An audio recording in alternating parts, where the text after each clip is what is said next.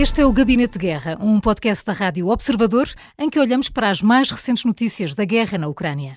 José Filipe Pinto, Putin diz que o avião com 65 prisioneiros ucranianos que caiu em Belgorod na semana passada foi abatido por um míssil Patriot de fabrico norte-americano. Ah, tem provas disso ou é mais uma vez Putin a ser Putin e a lançar falsas suspeitas contra o governo de Biden? Eh, na, na, guerra nós nunca sabemos Isso. quem fala a verdade ou se alguém fala mesmo verdade. Uhum. Fala-se fala uma verdade parcial, a verdade, a verdade que interessa. E, mas, de facto, a forma como a Ucrânia não reagiu uhum. às palavras de Putin indicia que, afinal de contas, houve aqui a responsabilidade ucraniana. E a responsabilidade ucraniana no uso do quê? Do Patriot, que é fornecido pelos Estados Unidos.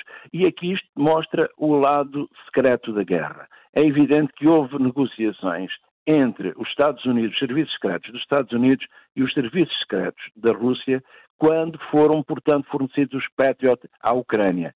E o que aqui acontece, nós temos de perceber, eu tenho vindo a dizer isto ao longo dos últimos gabinetes de guerra, nós temos de perceber que uh, os Estados Unidos estão, neste momento, também a tentar para resolver a situação interna e no Médio Oriente, afastar-se do conflito. E esta é uma forma também de responsabilizar Zelensky e uh, o governo ucraniano por não cumprirem aquela palavra que tinham dado aos Estados Unidos, que era de que não iriam atacar, portanto, posições fora do território que reclamam como seu. É evidente que Belgorod é na Rússia e o que acontece, não há dúvidas de que há aqui um lapso, há aqui um, eu não posso chamar erro, porque não foi intencional, há aqui um lapso. Uhum. E é um lapso porquê? Porque não há, uh, não houve uma transmissão da cadeia de comando que permitisse, portanto, cumprir aquilo que, que, estava combinado, que era a troca de prisioneiros. Portanto, há aqui um erro a nível dos serviços da Ucrânia que, evidentemente, os Patriot, uh, quando sentem que há um avião uh, que entra no seu espaço, evidentemente, atacam-no atacam no sentido, portanto, do abater. abater o grande problema é que esse uh, serviço deveria ter sido desativado e não foi desativado. E aí a responsabilidade, muito provavelmente, é da Ucrânia. Por isso a Ucrânia nunca nega veementemente uhum que não tenha responsabilidades no caso.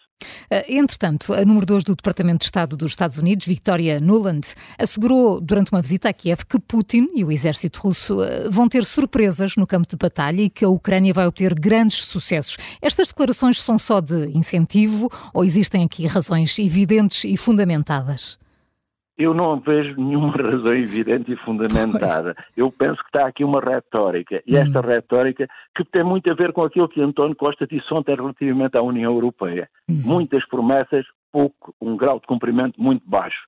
E aqui é a mesmíssima coisa. É evidente que nós percebemos que a oposição norte-americana né, dos, uh, do, uh, do, partido uh, que pretende vir a ser governo e ter o seu presidente eleito, os republicanos, nós percebemos que isso vai inviabilizar a continuação desta ajuda ao, à Ucrânia. E por isso mesmo, nada mais é do que um eufemismo. Como eufemismo é quando, por exemplo, da, nós percebemos que há grandes declarações a dizer que estamos disponíveis para ajudar, mas de facto nós não temos capacidade de ajudar. Uma coisa é querer, outra é poder. E uh, nós costumamos dizer que em ciência política e nas relações internacionais há três verbos fundamentais: querer, poder e dever. Neste momento, devia-se.